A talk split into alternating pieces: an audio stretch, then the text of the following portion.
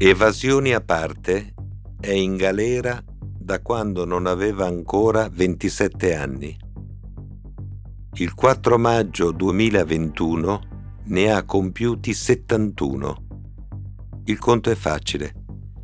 A parte la gioventù bruciata, il resto della vita, 40 anni e passa, l'ha consumato dentro. E quando stava per mettere un piede fuori, semilibertà nel giugno 2014, ha pensato bene di rubacchiare robetta in un supermercato, anche se lui nega. Marcia indietro e stop delle concessioni fino a fine vita e anche oltre. Per scontare tutto quello che gli hanno dato, quattro ergastoli più 295 anni, di vite dovrebbe averne sette, come i gatti. Renato Vallanzasca da Milano, detto René, professione bandito, mi accoglie in un parlatoio del carcere Fortezza di Opera una mattina del febbraio 2015, qualche tempo dopo essersi fottuto l'ultima possibilità di una vecchiaia, almeno quella diversa.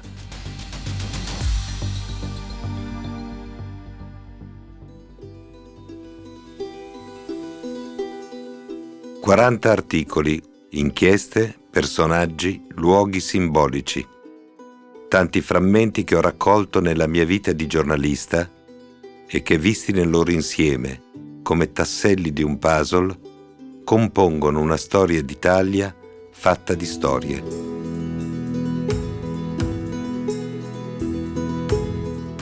Sono Carlo Verdelli e questo è Acido, cronache italiane anche brutali.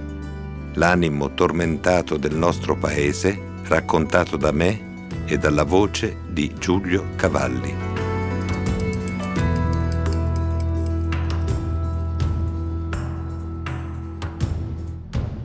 Vallanzasca. Dei soldi non me ne è mai fregato niente. E di che cosa, allora? Vallanzasca sposta gli occhi azzurri opaco verso chissà dove. Una baita in montagna, dice. Una bella donna, champagne. Sembra poco? Beh, pochissimo rispetto ai 40 e passa anni di carcere che le sta costando il sogno. 45, prego, dice lui.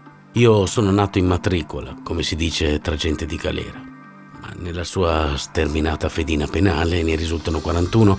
Ma va, a parte il minorile, che comunque sempre gabbio è. Magari si sono dimenticati due anni per una rapina Lambrate nel 1969. O era il 1970. Boh.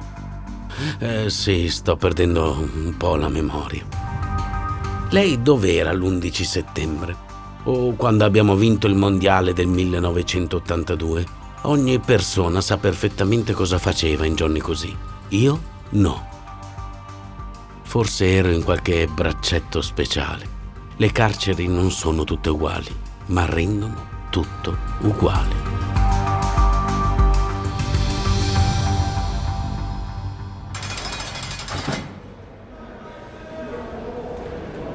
Una stanzetta per colloqui della casa di reclusione di Opera, freddo polare, nonostante le finestre chiuse. Vallanzasca ha un giubbotto blu abbottonato fino al collo, mani lunghe e curate, capelli corti e radi e uno swatch nero con lancette arancioni. Me l'ha portata la mia donna, dice. Qui non si può tenere il Rolex perché è di metallo. Sempre indossato Rolex, anche se il mio ciulava un minuto al giorno. Questo almeno non ruba. Lei invece pare non aver smesso. Un furto in supermercato, almeno così ha stabilito il giudice, le ha cambiato il pezzo di vita che le restava davanti. Qualcuno mi ha incastrato, dice lui. Sul processo lasciamo perdere. Tutto quello che ho chiesto, dalle impronte sulla merce al confronto con chi mi accusava, mi è stato negato. Nei mille tribunali dove sono stato mi sono preso anche responsabilità non mie. Quali? Acqua passata. Ma stavolta, dai, Non c'entra nulla con, con, il furto aggravato di due paia di mutande, di una forbice o qualcos'altro. Tra l'altro anche la merce sembra essere sparita nel nulla. Stavolta è obiettivamente diversa da tutte le altre. Oggi o domani poteva davvero essere il primo giorno di libertà di Vallanzasca Renato. La domanda di scarcerazione era pronta, il cancello della prigione già socchiuso. Magari per festeggiare andava alla cooperativa dove lavorava a offrire uno champagnino possibile, no? Federica, la direttrice del centro per orti e giardini, non prova neanche a sorridere. Basta che non scriva che stava qui, dice. Quando i clienti scoprivano che da noi c'era il bandito Valanzasca, si tiravano indietro. L'ex bandito Valanzasca sta dentro da mezzo secolo. Sono passati vent'anni dall'ultima evasione. Gli hanno pure rubato la bicicletta quando era in permesso. Però un cognome così non si dimentica.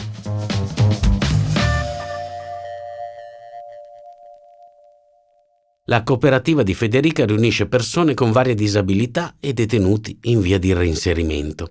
Tra loro per un anno c'è stato anche il signor Renato, regolare contratto tra gli 800 e i 1100 euro al mese e pranzo gratis. Aveva un bel modo, dice. Gentile coi ragazzi, tante operatrici ne erano affascinate e lui ci giocava un po'. Gli piace troppo piacere. Il personaggio vince sulla persona e questo lo fregherà sempre. L'Italia ha avuto tanti delinquenti, ma pochi o nessuno, come Renato Vallanzasca. E uno solo lo batte per durata della pena scontata. Raffaele Cutolo da Ottaviano, un boss della criminalità organizzata contro un bandito da strada. 49 per l'imperatore di Camorra, morto forse per Covid il 17 febbraio 2021 e quindi fermo per sempre a 55, contro i 41 o 45 del RAS della Comasina, che però stava per sfilarsi dall'ingrato podio. Non fosse stato per due paia di mutande marca Sloggi, che lui assicura che non metterebbe mai perché indossa solo boxer Versace più altra minutaglia da giardinaggio, totale 65,97 euro non fosse stato per un giudice molto puntiglioso che gli ha rifilato dieci mesi per tentata rapina, due in più di quelli richiesti dall'accusa. Non fosse stato per le conseguenze, revoca dalla semilibertà e stop ogni beneficio per almeno tre anni, Renato Valanzasca sperimenterebbe un'ebbrezza dimenticata, rivivere fuori. Non succederà e moltissimi, non solo i parenti delle vittime che ha fatto, saranno sollevati. Quel che resta del re italiano dei balordi, il non dimenticabile Dillinger della Comasina, sono 18 cicatrici addosso e il niente davanti. Ho 13-14 colpi addosso di arma da fuoco, quindi io non ho mai sparato per primo, non ho mai sparato nella schiena alla gente, io con il mio codice deontologico sono a posto. Quando Valanzasca diventava Valanzasca, Matteo Renzi aveva un anno, Berlusconi 40 e neanche una tv.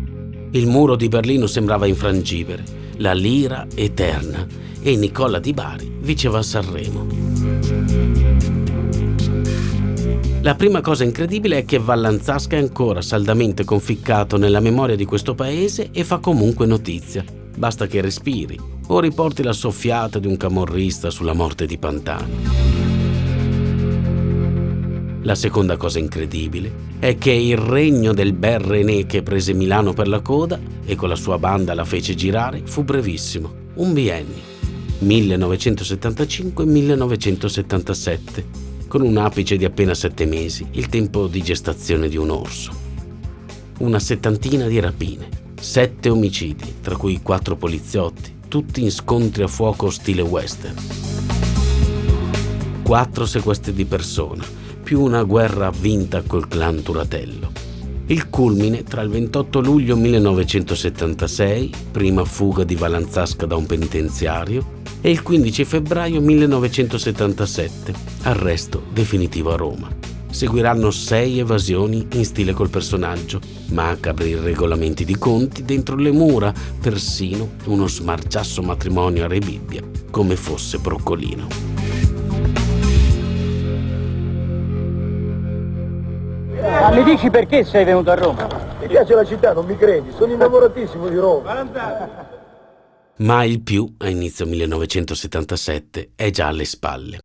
All'epoca il fiore del male, come l'ha colto nell'essenza Carlo Bonini nell'unico libro che il protagonista ha controfirmato, ha soltanto 26 anni e 10 mesi. Eppure le ferite che si lascia dietro non si rimarginano. Come resiste la traccia delle sue spavalderie, lo sguardo beffardo e assassino, una specie di codice d'onore mai disonorato, nessun tradimento di compagni, una strafottenza per qualsiasi potere portata all'estremo. Solo una tardiva dichiarazione di resa, 1999, proprio nella prefazione del libro di Bonini. La mia esistenza è un naufragio assoluto.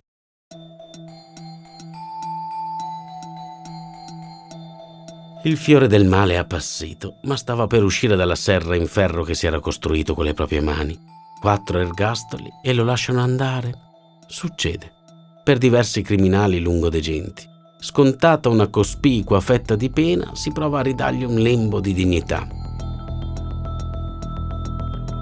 Qualcuno usa male la carta, come Izzo Angelo, il demonio del Circeo, quattro mesi dopo che era libero, omicidio di altre due donne. Io non è che sono un pazzo, un serial killer.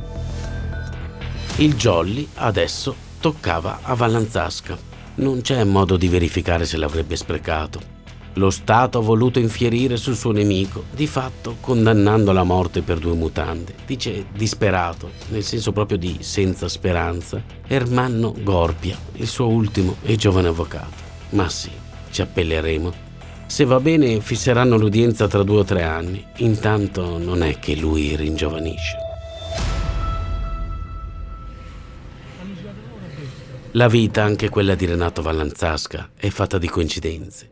Il primo arresto importante nel 1972 fu per una rapina a un S lunga in Viale Monterosa a Milano. Aveva 22 anni e fu il vero inizio del suo romanzo criminale.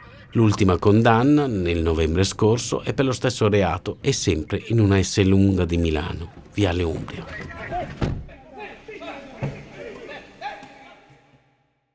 Meno di un anno di punizione supplementare che però basta catapultare l'ombra ingrigita di Valanzasca alla casella di partenza. Primo effetto, il trasferimento da Bollate, dove ormai dimorava in una cella aperta e con Rolex al polso, a un istituto di tutt'altra pasta come opera. 37 penitenziario sperimentato in carriera.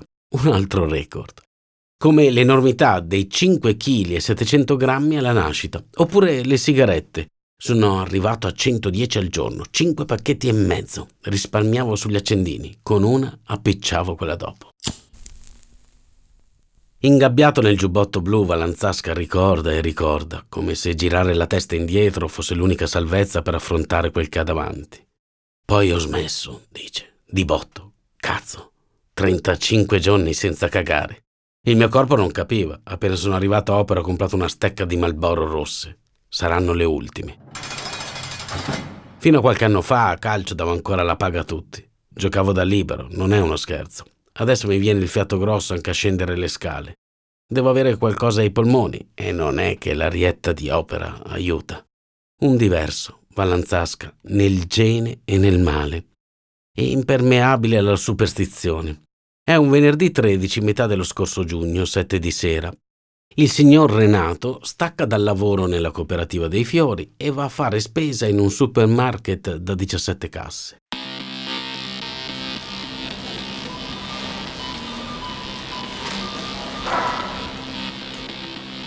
Mette nel cestello una fetta d'anguria, insalata, mortadella e una busta di salmone. Paga gli acquisti, fa per uscire quando un vigilante che l'ha tenuto d'occhio dalla travespia un eh, corridoio sopraelevato da cui si sorvegliano i vari comparti, numero 1, giardinaggio, numero 5, intimo, lo ferma e gli chiede di aprire il borsone nero che ha con sé. Dentro una mestare furtiva, le sloggi, una forbice raserba, un flacone di fertilizzante. Ci sono almeno 3-4 cassieri e eh, ragazze che lavorano nel supermercato, che mi conoscono, mi vedono, mi salutano perché mi hanno riconosciuto in qualche situazione, ciao, ciao, buongiorno, buonasera. Quindi dico, con tutti i posti che c'erano a Milano per andarmi a fare inguaiare dovevo andare vicino a casa dove conoscono anche la mia donna. Dico. Mi sembra un'assurdità tale che se, se fosse vero questo, preparatemi un posto al manicomio, lì sarebbe quello più adatto per uno come me. Il signor Renato dice che qualcuno gli ha infilato dentro quella roba per incastrarlo e che comunque è pronto a saldare e poi è meglio per tutti chiuderla lì per evitare casini. Il vigilante, Emanuele Mento, esclude di aver visto qualcuno infilare alcunché nel borsone. Documenti, prego. Vallanzasca. Arrivano i carabinieri al comando del maresciallo Milo Fidelibus, fedele nei secoli e figurarsi quella sera, al processo per direttissima il giudice Ilaria Simi decide che l'imputato ha mentito e in più ha minacciato il vigilante, quindi lo punisce. Ma Valanzasca, le ha rubate o no le mutande e il resto della paccottiglia da giardiniere fai da te? Io chiedo mestamente di poter vedere Valanzasca che ruba davanti alle telecamere. Il bottino fa pensare a un omaggio ai colleghi della cooperativa, un che pensemi da trapassata grandeur. O magari una malevola manina voleva davvero vendicarsi per qualcosa. Chissà. Alla fine di quest'anno, entro Natale, io avrei dovuto andare a discutere la mia liberazione condizionale, che vorrebbe dire che non sarei stato più in carcere, e tutto questo mi mette tutto in discussione. Tra le 225 carceri italiane, Opera è la più grande per numero di condannati in via definitiva, quasi mille. Un imponente cronicario di ex qualcosa. Bernardo Provenzano, ex capo della mafia, Mario Moretti, ex comandante delle BR, gli Schiavone, ex signori di Gomorra, fino a Fabrizio Corona, ex ragazzo spericolato. Tra le navate di questi sciagurati contano zero le eventuali motivazioni psicologiche di Valanzasca. Una bravata, magari inconscia, per scongiurare il terrore di saltare da un muro che in 40 anni è diventato un Everest. Nemmeno il direttore del carcere, Giacinto Siciliano, ha una spiegazione. Forse la condanna nella condanna di Valanzasca è l'impossibilità di diventare uno come gli altri, dice. Qualcuno bussa alla porta della cella frigorifera che ospita il colloquio. Valanzasca dice sarcastico: Mi reclamano, sa, ho un'agenda fittissima. Lo aspetta una cella singola. Se sogno di notte, sempre cosetta a sfondo sessuale, saranno tutti porno che girano in galera. Sorriso sotto i baffi. Mai visto in una foto senza baffi. Solo una volta li ho tagliati, spiega. Quando sono scappato dall'oblò di una nave a Genova. Di solito uno se li mette finti per non farsi riconoscere. Io, il contrario.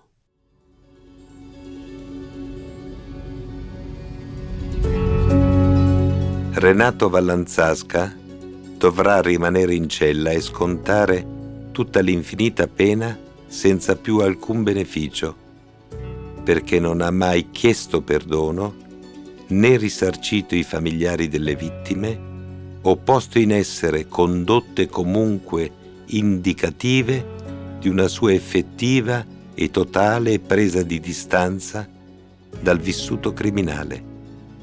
Lo ha deciso il 18 aprile 2018 il Tribunale di sorveglianza di Milano, poi confortato da una sentenza della Cassazione che ha respinto le richieste di liberazione condizionale e di semilibertà del vecchio ex boss della Comasina. A nulla è valso che il suo avvocato esibisse una relazione del carcere di Bollate, dove ora è detenuto, nella quale si segnala il cambiamento profondo, intellettuale ed emotivo di Vallanzasca. Ne è servita l'argomentazione che non potrebbe comunque progredire continuando a stare in cella. Dopo quasi mezzo secolo di detenzione, ininterrotta dal 1981, quando venne arrestato dopo la terza evasione. E comunque ad aspettarlo fuori non troverebbe più nessuno. Sempre nel 2018, sua moglie Antonella D'Agostino ha ottenuto il divorzio consensuale dopo dieci anni di matrimonio.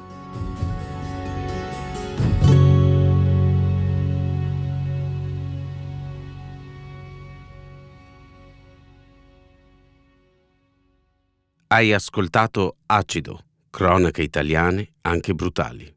Un podcast di Oggi e Voice, tratto dall'omonimo libro edito da Feltrinelli. Testo Carlo Verdelli.